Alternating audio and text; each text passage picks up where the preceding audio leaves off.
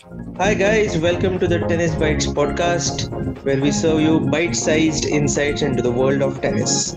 Hi, I am Aadish, Hi, I am Bhushan. and today we are going to talk about the Miami Open and, most importantly, the emerging two new stars, Carlos Alcaraz and Jannik Sinner. So, first of all, a big congratulations to Daniil Medvedev on winning his fourth 1000 Masters and establishing himself as a hard court expert, as he's called these days.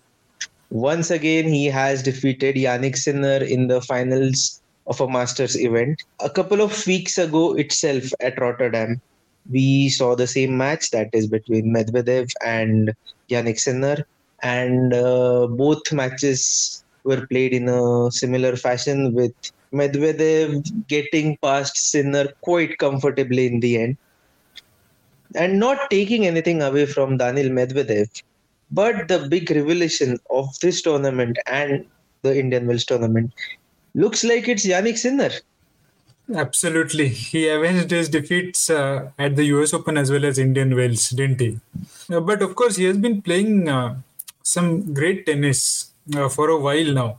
Just that he, he uh, lost to Alcaraz in uh, US as well as Indian Wells. But maybe it's it's great that he's getting the recognition he deserves now. So far, only Alcaraz was uh, being talked about, although Sinner was always quite up there in terms of quality. And now, in terms of head to head record, uh, they are both even, I guess, 3 all. Yes, absolutely. And uh, Sinner is now the only player who has defeated Alcaraz on all three surfaces clay, grass, and hard. So that is saying something. And I remember, like a couple of weeks ago, we were talking, and I remember well that you had predicted that if Sinner and Alcaraz do meet at the Miami Open, so Sinner has a pretty good chance. And that is exactly what happened. So, what made you think this, especially after the Indian Wells? Yeah, we even had a poll uh, in in one of our groups, didn't we? And uh, everybody, almost hundred percent people uh, voted for Alcaraz. I was the only one who voted for Sinner, and yay! Guess what? I won. But to be honest, uh, I haven't been following Sinner too much. Uh, however, when I saw his match against Rublev, uh, three points really stood out for me. So first is uh, Sinner's reach is as good as Alcaraz. Fantastic court coverage. Uh, backhand, I would say, is even better than Alcaraz. And in terms of ground strokes, I felt Sinner really hits uh, the ball a little flatter as compared to Alcaraz. So on a faster surface like Miami, I felt that this will help him this time. And that's how I predicted maybe Sinner is going to win this time. Wow, that is some pretty good technical analysis, and looks like it worked, man. So anyway, we now already know it that Alcaraz has lost his number one spot to Novak Djokovic. So essentially, it means that Djokovic doesn't even need to play to become number one. Is that right? yeah, Djokovic didn't participate in Indian Wells as well as uh, Miami. Yet his ranking changed twice. So Djokovic went from 1 to 2 and then again from 2 to 1. That is so much fun uh, for an outsider to really imagine, right? But obviously, it all depends on the way uh, ATP handles its ranking system. You want to touch base a little bit on that? Well, yeah, because the ATP follows a 52 week rolling point system. Uh, it essentially means that when you start a tournament this year, whatever points you won last year at the same tournament get erased and you start from minus that many points. So Alcaraz, being the defending champion at Miami, had wo- had gotten la- uh, a thousand points last year when he won the title.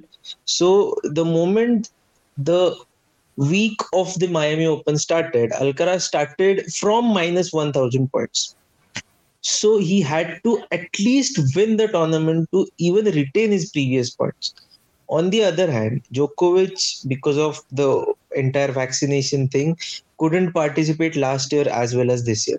So his points, his ranking was going to remain unchanged, irrespective of what he does. It was all going to be dependent on, you know, his fellow players who were playing the tournaments.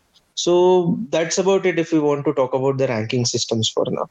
No, I'm sure we'll cover it in uh, one of our next episodes in detail because this is a slightly complicated system to understand and there are multiple dimensions to it as well. Mm, yeah, yeah. I, I think we should do one episode, you know, entirely focusing on the rankings.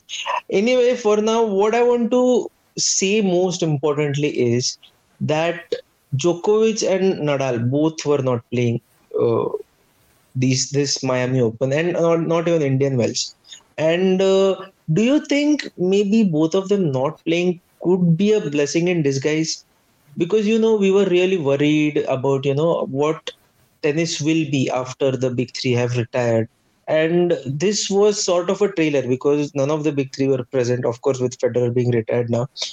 And uh, it looks like the fans were pretty much excited to watch Alcaraz Sinner semi-final as if it was a Roger Rafa battle like some 15 years ago. So the atmosphere was there. There were fans divided between Alcaraz and Sinner. So you know, very similar to the you know big three atmosphere. Of course, how can we miss uh, that point? Probably the point of the year, and everybody was loving it. The match was so intense. It was almost a Rafa Roger or a uh, Rafa Joko or a Roger Joko. So it was almost there uh, with the top three, whatever matches we keep watching again and again. I am sure people will watch Sinner and uh, Alcaraz Miami Open semis again and again. A fantastic match, very very intense, very very fitness focused. Uh, although Alcaraz had a few chances to close the match, but that is how it is, right? And uh, talking about these two guys really having uh, uh, an important role to play after the big three, uh, I think so. Yes, so it, tennis is in good hands for sure. What an atmosphere!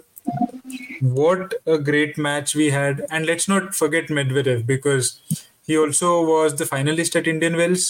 He was again the finalist here. Of course, he won uh, the Miami Open but it seems like uh, we will move beyond the top three, maybe with uh, Rune, and uh, Fritz. Maybe it will be a big four or a big five kind of a thing going forward. What do you think? Well, yeah, maybe we will have five big players or ten big players, but for now it looks like the you know so-called young guns or emerging stars are doing quite well on their own. And they're making a fan base for themselves. People are really getting behind them. And of course they're young. The quality is there. So i don't think except for you know the uh, loyal fan following that the big three command currently i don't think we are going to miss much in terms of tennis but as we are recording this show, I, I think we uh, news is coming in that Alcaraz and Nadal have pulled out of Monte Carlo. So in all this, I think sustainability and uh, the overall fitness levels or maintaining the fitness levels will be a key for these upcoming young players. Yes, yes, yes. That is that is really very important, especially for Alcaraz because he also missed the Australian Open because of an injury.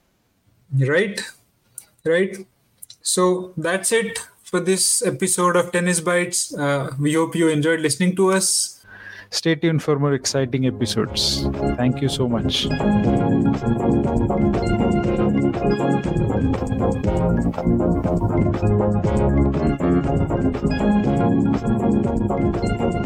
you.